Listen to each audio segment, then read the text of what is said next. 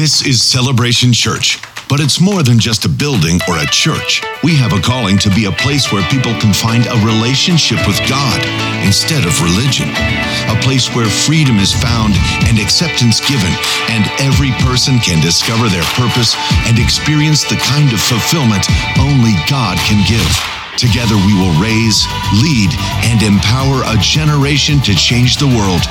Here, Jesus is famous, and all the glory goes to God. This is celebration. This is our family. Welcome home.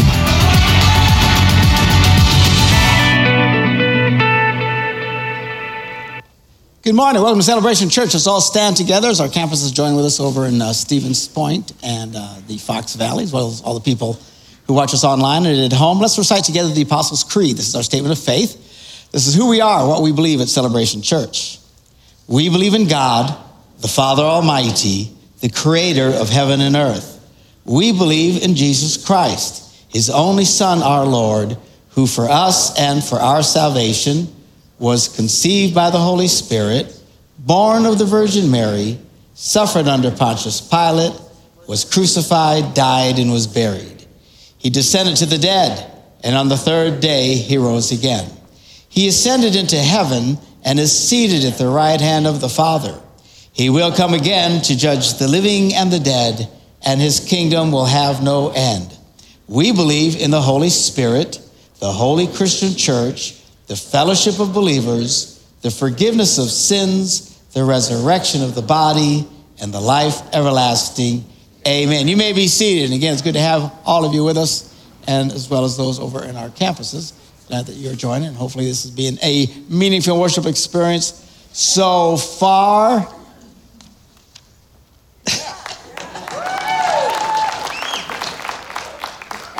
so I don't know what it's like for you guys at the other campuses, but this place is really, really full here, and you and it's like. So we just had a, our meeting. Uh, we're going to go to two services or not? La la la la. So well, we haven't seen a real dramatic increase yet, so we probably won't. Blah blah blah. And this is blowing everything that we just said out the door. So what are we going to do, Pastor? Apparently, we don't know. So hang in there with us. Uh, no, so, so the thing is, is this real or is this just a fluke that everybody showed up on the same day? You know what I'm saying? Sometimes, you know, anyway, we'll see what happens. Uh, anyway, before we go on with our service, we want to pause to take our offering.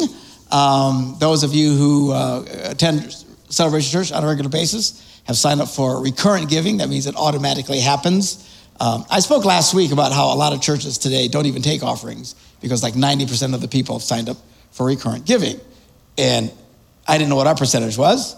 We found out 27%. Now, that's fine. It really is.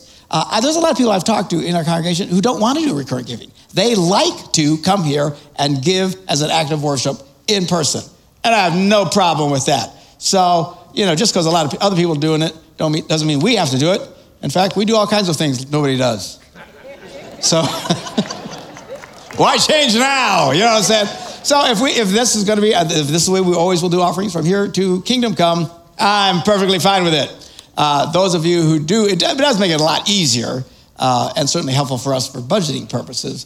But uh, we have no problem with people waiting till that day to give. Uh, if you have cash or a check you'd like to give, you can do that on the way out of your campus this morning. There'll be people at the doors, and you can put it in. Then eventually, we're going to get back to passing the bucket again. Uh, some people say, you know, I want it because I want my children to see it. I want my children, I want my grandchildren to see that we are honoring God financially. So that's instead of some computer doing it back in Zombieland. So uh, we're absolutely fine with that. Uh, a lot of people, say, you know, we have so much of a cashless society. A lot of people give on uh, using their phones, which is what I do, and I'm going to give in my offering right now. The way you can do this on your phone is you take your phone and you send a text message to this number, seven seven nine seven seven, and there it is. And then you just type in CCWI stands for Celebration Church Wisconsin, CCWI, and then the dollar amount.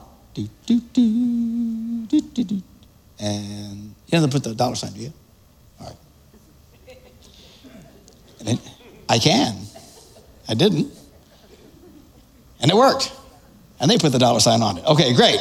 So that's how you can do that. Just take your phone and type in, uh, uh, send a text to 77977 CCWI and then the dollar amount and then automatically. The first time you do it, you'll have to set up your debit card or however you give, which most people use cards at some point for everything nowadays. You just put that in there one time and then it automatically just takes care of it. So there. Just like that. Let us move on. This morning we are uh, uh, in the season of Lent. This is the second Sunday in Lent. And um, last week we talked about the covenant of baptism and some of the implications with that. Uh, today we're talking about the covenant of faith. We're going to look in Genesis, the 17th chapter. All right, we're going to go through this chapter together. Let's see what we can learn this morning. Chapter 17, verse 1. When Abram was 99 years old, get your head around that. He's 99. I say, well, people lived a lot longer back then. Yeah, not so much by this time. Uh, in the very they lived for, according to the scriptures, hundreds of years, a lot of these people. Uh, and then it all of a sudden started to change. It started to change after the flood. Those who uh, accept these concepts, uh, and many scientists do actually, certainly Christian, very devout Christians do, they uh, say that they believe there was a massive change in the ecosystem in the, on the world after the flood and stuff. It was a, a big deal.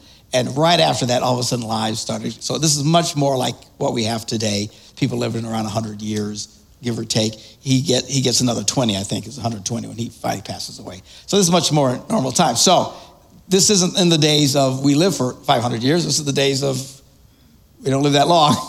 and he's now at 99, so he's at the end. So the Lord appears to Abram and says, know, it was a vision, dream, whatever the deal is, an angel. He says, I am God Almighty. Walk before me faithfully and blameless, which he's been trying to for a long time now. He's 99. And then I will make my covenant between me and you and will greatly increase your numbers. So Abram falls face down before God. Obvious thing to do when God appears before you, something like that. Angel, you fall down. Uh, and uh, God said to him, As for me, this is my covenant with you. You will be the father of many nations. No longer will you be called Abram. Your name will now be Abraham, which means father of a multitude. It's quite the name change here. Now he's the father of a multitude. For I have made you father of many nations. The first thing that we notice here is that God immediately starts to call Abram, Abraham. He now calls himself Abraham. Everywhere he goes, I'm Abraham, father of a multitude. Uh, yet he only has the one son through uh, uh, Sarah's maidservant. The backstory, if you don't know what it is, is God promised that Abram, uh, Abram was going to be the father of many nations, which he repeats here. So Sarah never gets pregnant, and they're getting older and older and older. And finally, Sarah said, and you know, it's easy to criticize it, but in reality, you can certainly see their thinking if God promised this and I can't get pregnant, he, there must be another way to doing it. And some, so it's not even that critical. There's times where, you know, you're doing something, you're doing something, doing something, and it doesn't seem to work, then you go to plan B, right? You just don't stay in one place. So, and God never condemned them for doing this. God wasn't mad at them. This is a normal thing to do. A lot of us, uh, you know, and I, in fact, I think it's kind of smart to, if you keep hitting your head against the wall, at some point, go another direction right? There's people who just, D, D, D, D. Why isn't it working, Pastor? I don't know, your head's bleeding. Why don't you go another direction? So uh, there's no problem here. So, so Sarah says, We'll take my maidservant, which was in those days, we're talking ancient cultures here. Um, the servants of the wife was basically considered another wife or an option to be another wife to the husband. So she's here, take the maidservant, have a child with. So that's what he does. So he's assuming at this point well, this is how it's going to happen. His name was Ishmael. And uh, so, uh, so he says to him again, you know, you're going to increase your numbers and you're going to be great. And now I'm changing your name to Abraham. Now, at 99, it's like, I think this ship has sailed. You know, we're talking about this still now? And you want me to change? Okay, okay. And listen, any person of faith understands when you read the scriptures, how the Bible often talks about who we are in faith. We are the children of God. We are the righteousness of God. In other words, this incredible transfer happens. By faith, when we come to Christ and put our faith in Him, He takes everything that is wrong with us and gives us everything that is right about Him. Now, even to get your head around that is difficult to do because you think, I don't feel that way. I still have issues. I said, You're telling me I'm walking around with everything that's right about Jesus according to the scriptures? Yes. Say, well, I don't feel that way. Apparently, it doesn't matter how you feel. It's what God says that matters in the end. And the more you start to accept the way God looks at you, the more it starts to transform you. Somebody say amen. People in Stevens Point said amen. Amen. All right. So um, uh, that's a big deal. So this is what we see here. Abraham, Abram starts saying, I'm Abraham. God sees him in a different light. Uh, I'm sure he's having a hard time even getting his head around this, but uh, he, he goes along with this. So, and then God continues to say, I will make you very fruitful. Really? he says, I will make, and he's about to make it worse in a minute, all right? So this is what he's saying I will make nations of you, and kings will come from you. I will establish my covenant as an everlasting covenant between me and you and your descendants after you for the generations to come, to be your God and the God of your descendants after you. The whole land of Canaan, where you now reside as a foreigner, I will give as an everlasting possession to you and your descendants after you, and I will be their God. Now, if you look at the timeline, it's a long time before this happens. You know, some, you know, God's timing and ours is not the same. His timing can be a little frustrating, I gotta tell you. Because it would be nice to like, hey, come on, chop, chop, let's move it along. I'm a get it kind of, get it done kind of guy. You know what I'm saying? We're gonna do something, let's just do it. What are we chatting about? Let's move on. Well, God makes a declaration, and sometimes it can take a while before it happens. What the challenge is not to give up hope during the wait. Amen. Yeah, that's the hard part, right? So, well, it took, it's taking a while. I, I know, I know. Sometimes it takes a long time. Anyway, so uh, it's a long time. All this happens, you know, then the children of Israel eventually go into Egypt. 400 years later, they're all slaves. Moses comes along, pulls them out, 40 years, and then finally they go in and get the land of Canaan. So, anyway, it's one thing to imagine and dream of endless possibilities when you're young and your whole life is in front of you. When you're young, anything's possible, right? And we encourage our young people. You, you can be anything, you can do anything, and, and my mother always told us, You're great and can do anything because you're a gunger. And it took decades before I figured out that didn't mean a thing. But it really burned into my head. And even at some of the most discouraging times of my life, I can still hear my mother's voice saying, You can do anything, you're a gunger. Yes. and on I would plod. So uh, God bless you, mom. Um, but how, how does one process promises of greatness when there's very little to start with. You're 99 years old. He's giving this incredible picture of his future. And how do you begin to process that? You know, some of us even come to faith later in life. You know, a lot of people I, I talk to in our congregation, wherever we're at, and I'll talk to people and say, man, this is so awesome. I wish I would have done this earlier in my life, right? You know, I, all the mistakes I made, the failed relationships I've had, messed with kids and everything else that I did and all the financial disasters and not, but you know what? Even when you come later in life your life is still full of unlimited potential. You say I, I don't believe that. That's your problem you don't believe it you need to change the way you think and to realize that with God nothing is impossible when we plug into God we are plugged into endless possibilities even if you're a geezer all the geezers said amen. There's a lot of geezers. Uh, and, uh, and you've made mistakes. Anybody there? Yeah, all you sinners out there. So, all these things, and even in spite of that, we are plugged into God, Almighty God. It's like, wow. All right, they're getting Pentecostal on me this morning. All right, so now. Yeah. so, then, so then God says to Abram, Now, as for you, so he makes this promise. This is what I'm going to do for you. Now, this is what you got to do for me as part of this covenant. He says, As for you, you must keep my covenant, you and your descendants after you, for the generations to come. Now, you have to understand at this point, you think, oh, he's got to obey the Ten Commandments. That doesn't exist yet. These people have nothing. They don't know anything about God. Even Abraham knew very little about God. It isn't until, I don't know what the timeline is, a long, hundreds and hundreds, hundreds of years before, uh, actually, might be thousands, before uh, Moses shows up and gives the Ten Commandments. So they know very little except to honor me, respect my name, and do what I tell you to do, but he hadn't really told much of anything. So he says, This is my covenant with you and your descendants after you, the covenant you are to keep. And he institutes the covenant of circumcision, which, if you don't know what that is,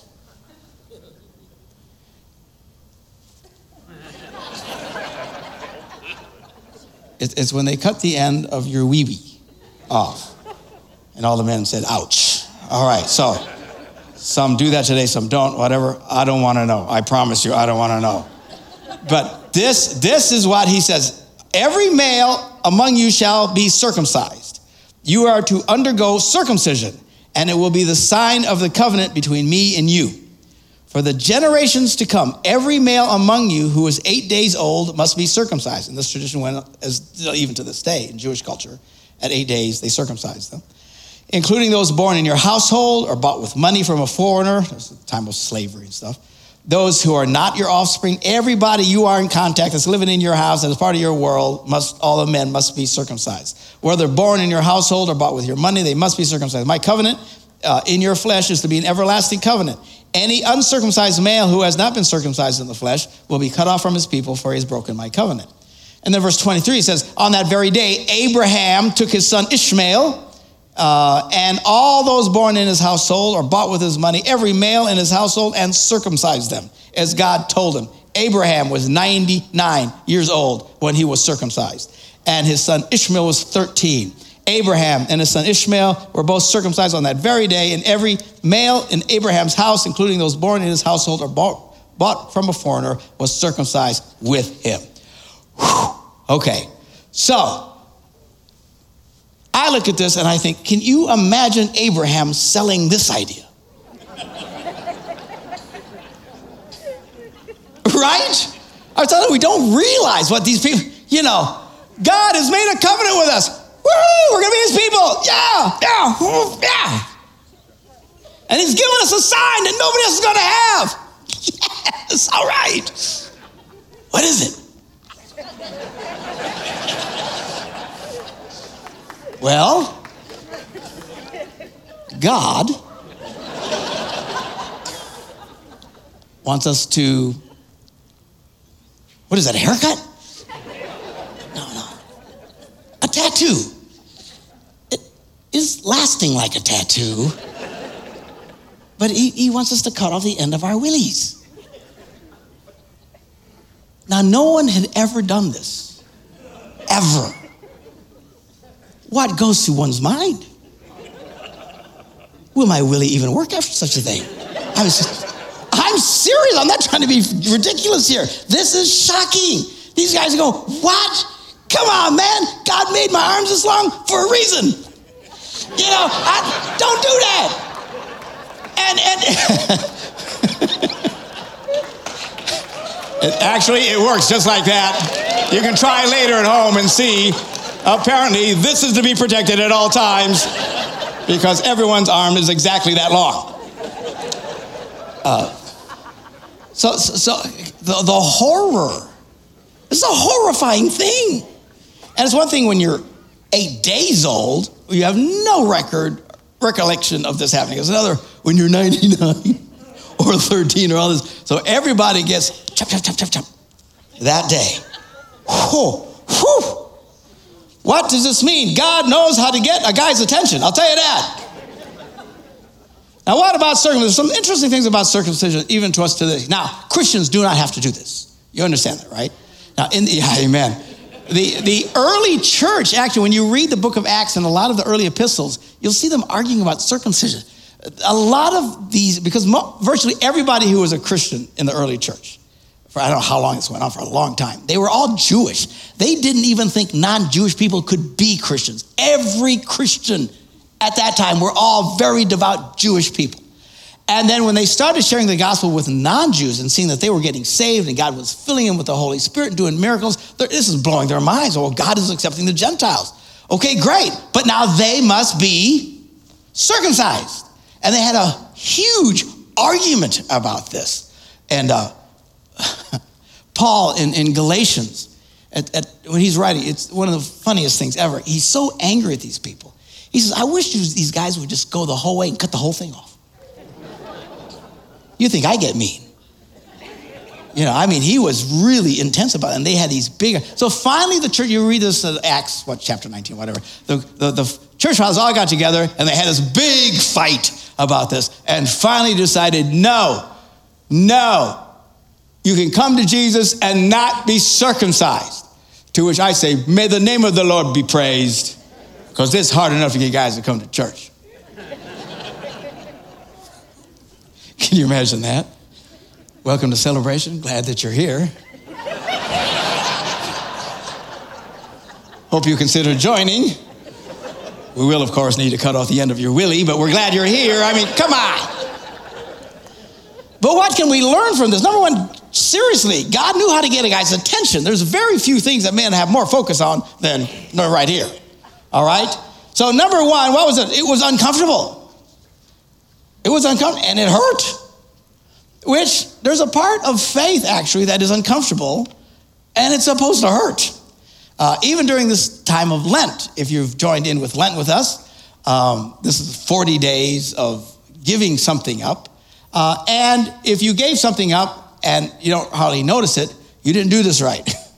you should, whatever you give it up, it should sting a little bit, it should hurt a little bit. You should go, I really missed that. You know, we groan every other day about it. You know, the good news is we are part of the Christian tradition that literally does the 40 days, Sundays are off. Hallelujah. So today's off, uh, but then we go back into giving up this whatever. So, um, so the, you know, there, there's this thing. Jesus actually says in uh, Luke the ninth chapter, verse 23. He says to them all, all, everybody, whoever wants to be my disciple must deny themselves, take up their cross daily, and follow me. There is a part of faith that is a little discomforting and painful, particularly this idea of denying yourself. That's what Lent is about. And we live in a culture today, that people celebrate being as selfish as you can possibly be. In very, in all kind, people do all kinds of crazy things, and people "Oh, oh, that's just wonderful. Oh, you're just being true to yourself." And people go, "Oh, you know, I'm doing such because I just have to be true to who I am." And everybody, "Oh, it's so wonderful," you know. And I see Christians doing this. Now, I don't expect anything out of non-Christians. I do not. All my adult life, I have never understood why Christians got upset by what non-Christians are doing. Who cares? They don't know what they're doing right? Well, they're doing such and such. They're doing such. Okay, we don't do that, right? All understand that, right? So what's disturbing to me is how many Christians today, I'll see them on social media, so somebody's doing some weird thing, and they all just, oh, oh, just, we're so glad to just be true to yourself. Horse manure.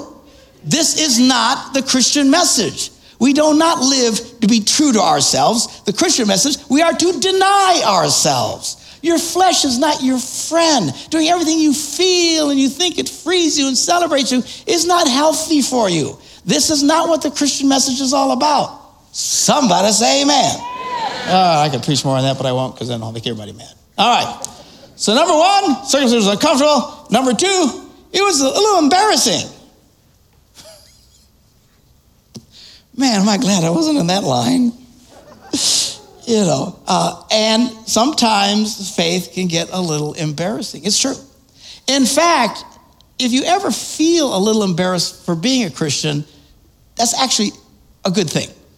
Because the Bible talks about the shame of the cross. There is a, so don't condemn, oh, I feel so bad because I was, I was a little shame. No, but what it says is embrace the shame. Because at some point, what we do and we believe doesn't make any sense to the natural mind. You see what I'm saying?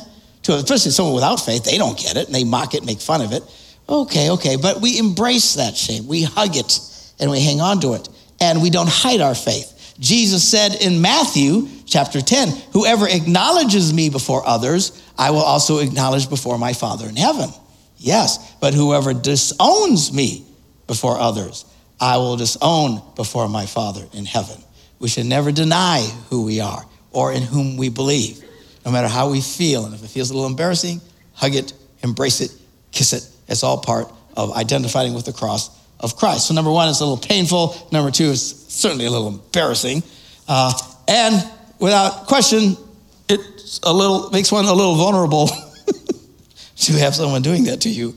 Uh, and, and there is a vulnerable part of faith where one has to truly open up themselves and uh, let God deal with us. A lot of times we, we kind of hide and we say, Well, Lord, you can deal with this area of my life, but you can't in this area, and this is off limits, but you can deal with this. No, no. You have to understand, for God, everything's game. Everything's free game. Every part of your life, everything that you struggle with, you need to be open to letting God deal with that. Psalm 139, verse 23, the psalmist cries, uh, writes out, Search me, God, and know my heart. Test me and know my anxious thought. He's literally praying for God, to, to, to making himself very vulnerable for God, letting him know there's nothing off limits. And from that, we grow in our faith. So now, uh, continuing in verse 17 back in Gen- or 15 back in Genesis. So then God says to Abraham, As for Sarai, or Sarai, or however they say it, uh, your wife, you are no longer to call her Sarai. Her name is to be Sarah. So that's not where we get Sarah and Abraham. Uh, oftentimes we think of these people, this is what they were called all their lives. They are very old. He's 99, she's what, 90 at this point, where their names changes Abraham and Sarah. He said, I will bless her and I will surely give her a son, uh, give you a son by her. Well, now this is messes with your head. It's the one thing, God, I'm going to do this incredible thing. I'm going to make you the father of nations, and kings are going to come from your line. He's thinking Ishmael. Of course he would. But then God comes back to the thing no, when I said Sarah, I meant Sarah. It's going to happen by her. I will bless her so that she will be the mother of nations, and kings of peoples will come from her. And then Abraham, face down, laughs. And he says to himself, Will a son be born to a man 100 years old? Will Sarah bear a child at the age of 90? You know, the circus has packed up and left town, folks, at this point. In a physical thing, this is just, it's just not possible. But remember, when you connect to God, all things are possible. But your initial, but even if you say, oh, Pastor, I struggle. Well, welcome to the club. Sarah didn't get it. Uh, whatever his name was, Abraham didn't get him. Go, oh, praise the Lord. Okay, let's go. He didn't say, he, he laughed. Says, oh, come on. Come on. There's no way. I mean, that's what your head first says. Sometimes God's promises just seem too good to be true. And you know that when you read the, some of you, you know where you really struggle? When it comes to giving money, which we talked about earlier. You know the scriptures talk about if you give, God will bless you more than you give. He will open up the windows of heaven. Those who are generous will be greatly blessed by God. And the measure that you bless is the measure that God will bless you with. We've used this analogy in the past. A lot of people use a little tiny teaspoon of blessing, and then God says, okay, that's what you get back. Why, why, aren't, I, why aren't I more greatly blessed? Because you're cheap, that's why. And you, and, and you live in fear, and you have this, you have this poverty mentality that really presides in North, uh, northern Wisconsin. I see it all the time. There is just a poverty mentality. There's never enough. The pies are limited. We can't do more than what the pie says. And, you know, couples struggle with this when, when sometimes in second marriages they can't love the other kid more than their own kid because oh, there's only so much love. They, everything to them is always limited I, I, can't do it i can't do it everything and, and, and it's ridiculous it's all ridiculous there is no limit with god all things are possible and there are no limitations we are not talking a bath here. We're talking the ocean. You can take as much water out of the ocean as you want. And some of you struggle. I know you don't do it. I get it. And the reason is because it's too good to be true. Can't be true. And I'm telling you, it's true. And we could have 20 people get up and all would testify. There's all kinds of testimonies around here where people say, I've done it. You should see. This is amazing. And you can still hear it and you're still going to go, uh, it's too good to be true. Where's my teaspoon?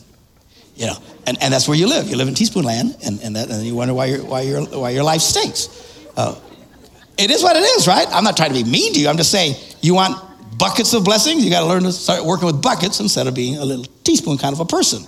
And the reason why it's a difficult thing is it just seems too good to be true. And when it and, and that's fine. Abraham thought, seriously? How can this happen? But in spite of that, looking at it, and everything in his life says, There's just no way. His answer was, Okay. Okay. And he believed God, which is just incredible. Uh, Abraham was more of a candidate for the blue pill than, than, than fatherhood, I got to tell you. And, uh, and they didn't have that back then. My guess is everything had left town. And, and at some point, the Bible doesn't tell us exactly what happened, but can you imagine? I'm not going to say it, but oh my God, all of a sudden, whoa. and looks at Sarah and says, Don't look at me that way. And all of a sudden he goes, Oh, yeah, you know, and all of a sudden, wow. That, I, wow. That was, I ain't never bringing my children to church again. I'll tell you that right now. It's, they talk about all kinds of stuff, and we don't talk about that kind of stuff in our house. Well, you should. Amen. All right. Yeah. I don't know why you people come. So, anyway, so we read about it in Romans, the fourth chapter is out of the New Testament. Paul writes, against all hope. What do you mean? All? It's impossible. This cannot happen. Against all hope, Abraham in hope believed. And so became the father of many nations, just as it had been said to him, so shall your offspring be. He was just like you. He was just like me. He saw it. He, he laughed. I don't think so. But in spite of what, looking at the reality of it, look, some of you guys, you know, we talk about God can change something in your life, and you think there's just no way. Do you know why? Because you've been so, that way so long. You know, God can't fix our marriage. God can't fix this. God can't fix my finances. God can't, whatever, my health, whatever situation. And we just think, you know, there, there's no answer anymore. And I'm telling you, when we plug into God, we plug into unlimited possibilities. So, against all hope, Abraham said, Okay, my name is Abraham. And sometimes you got to say things even though your head doesn't agree with it. Does that make any sense? But you know what? The thing is, he kept in front of him. Every time he said Abraham, he reminded himself of God's promise. And God told him, the, the, the, the stars, your, your children are going to be more than the stars of the sky. I don't know if you've ever been uh, somewhere uh, really remote, like Crivitz. No, actually, not even Crivitz. I mean, so, so, so we haven't played some Crivitz. But I mean, seriously remote, where there's no light anywhere. And look at the sky it is stunning to behold. It, uh, the most dramatic experience I ever had, we were in the Andes Mountains, and we were a helicopter up there, and we camped out for the night, which creeped me out because I'm not much of a camper. But uh, uh, we're with these people, and I, I'll never forget that night looking up, and oh my word. People for thousands of years of human history looked at that all the time. We can't even see it. You live in town anywhere, and you, you know you look at. Uh, I see that little. Oh, there's the big difference. When there's no other light, it's like a picture display you cannot imagine. It is just fills the sky. If you ever get a chance to go in the middle of nowhere, do it. Amen. All right, because you got to see this. Anyway, so every time Abraham would look out and he'd see those stars, he would remember. He'd remember. See, the, the reminder is always in front of him. That's one of the reasons why you want to read the Bible. I got to shut up, but I'm having so much fun. Uh, why, why do we read the Bible? Why do you come to church? A constant reminder. Constant reminder. Some of you right now are going, oh, you know, you're right. I forgot about that. I, I need. We want to keep these things in front of us because Abraham, every time he look up, every night, look at, my descendants are going to be more than that, and it's quite a sight. Every time, and he just kept this. And every time, what's your name? A- Abra- uh, Abraham. Abraham. He started talking differently. He started thinking differently. And faith explodes into his heart, and he believes God in spite of the fact that it's just flat out impossible. And God does a miracle without weakening in his faith.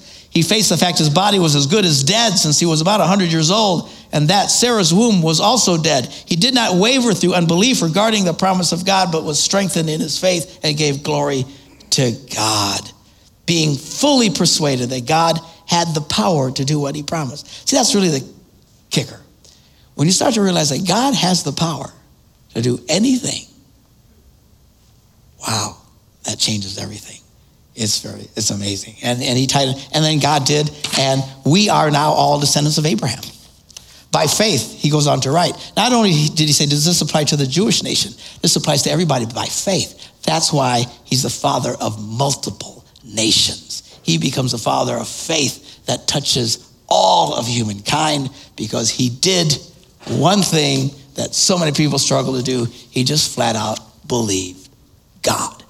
And it was credited to him for righteousness. And the point was, and they were arguing about circumcision in the law. You see a lot of this. And because they said, well, Moses said his, but remember, Abraham was the father. He didn't have the law, he didn't have any of this stuff. He was not justified by following the Ten Commandments and going to church every Sunday and make sure I do this rule or that. He said he was justified by faith. He trusted God, and that's how we are justified to this very day. Amen. So we're going to take our time of communion together. We're going to uh, get ready to share this uh, wonderful thing that we talk about Jesus Christ dying on the cross for the sins of the world. Remember, this incredible transfer happens. Everything that's wrong with you goes to him. Everything that's right about him comes to you. It is. It would be like me coming to you and say, "Listen, what would you think if I gave you all my money and I take all your debt?" Most of you would go, "Praise the Lord." Right? This is what happens. He takes all our debt and he gives us all his riches in righteousness. It's an amazing, incredible thing. This is what we celebrate when we take communion. We remember that Jesus Christ died on the cross for our sins, his body broken, his blood shed so that we could be made whole. All right? And the Bible says before we do this, we should stop and reflect. And let's do that right now. Let's all bow our heads, and I'm going to pray a prayer of forgiveness over all of us. Uh, and if something comes to your mind that you think, you know, I shouldn't have done such and such, just talk to God about it as we do this. Ask Him to forgive you. Keep short accounts with God. So, Heavenly Father, uh, before we partake of the bread and the cup this morning, and in obedience to the scriptures, we pause to examine ourselves. If we've sinned against you in any way, thought, word, or deed, something we've done, something we shouldn't have done, if we haven't loved you with our whole heart, if we haven't loved our neighbors as ourselves, for the sake of your beloved Son Jesus, we ask you to forgive us of our sins. He is our sacrifice, the Lamb of God who takes away the sins of the world. And we ask that by the power of your Holy Spirit, you would keep us in eternal life, that we can walk and celebrate this wonderful life that connects us with a God with whom nothing is impossible. And if you're right now, you have your head bowed and you're praying with us and you're thinking, you know, I've never done this. Maybe you're visiting, maybe you've been here a hundred times and whatever. Maybe you're watching online, you're not even sure how you found us. If you've never surrendered your life to Jesus, why don't you do it right now? Ask Him to come into your life, to forgive you of your sins. You can experience this wonderful transfer where He takes your sin away and gives you His great blessings. All of this is possible because of the sacrifice that He made on that cross. Amen.